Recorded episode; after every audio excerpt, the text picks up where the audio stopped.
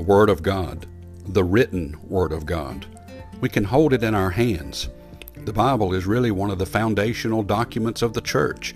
It lays out exactly what God wants us to know, what His rules are, and He chose to write it down through the use of men over hundreds of years, and we still have it today, and we ought to use it.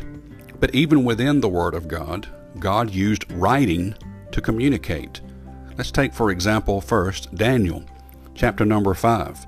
Belshazzar has defamed the temple, and now God's showing up. In verse number 5, in the same hour came forth fingers of a man's hand, and wrote over against the candlestick upon the plaster of the wall of the king's palace. And the king saw the part of the hand that wrote.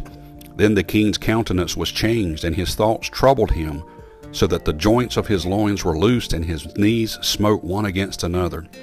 The writing of God on the wall had the king shaken in his knees, shaken in his boots.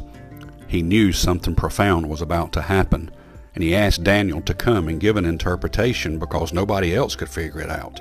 The written word. Habakkuk. He's complained, but now God has shown up, and what does he tell Habakkuk to do? Chapter 2, verse 2. And the Lord answered me and said, Write the vision and make it plain upon tables, that he may run that readeth it. And most profoundly, probably, is what John was told to do. The book of Revelation, chapter number 1, verse 19. Write the things which thou hast seen, and the things which are, and the things which shall be hereafter.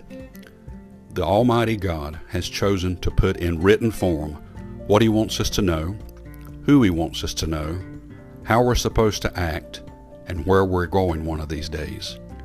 We ought to want to read it, to know what God wants us to know, to see what He wants us to see, and to go where He wants us to go. The written Word.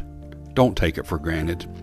Open up God's Word today and see our own writing on the wall that has been presented to us that we may follow after Him and do right.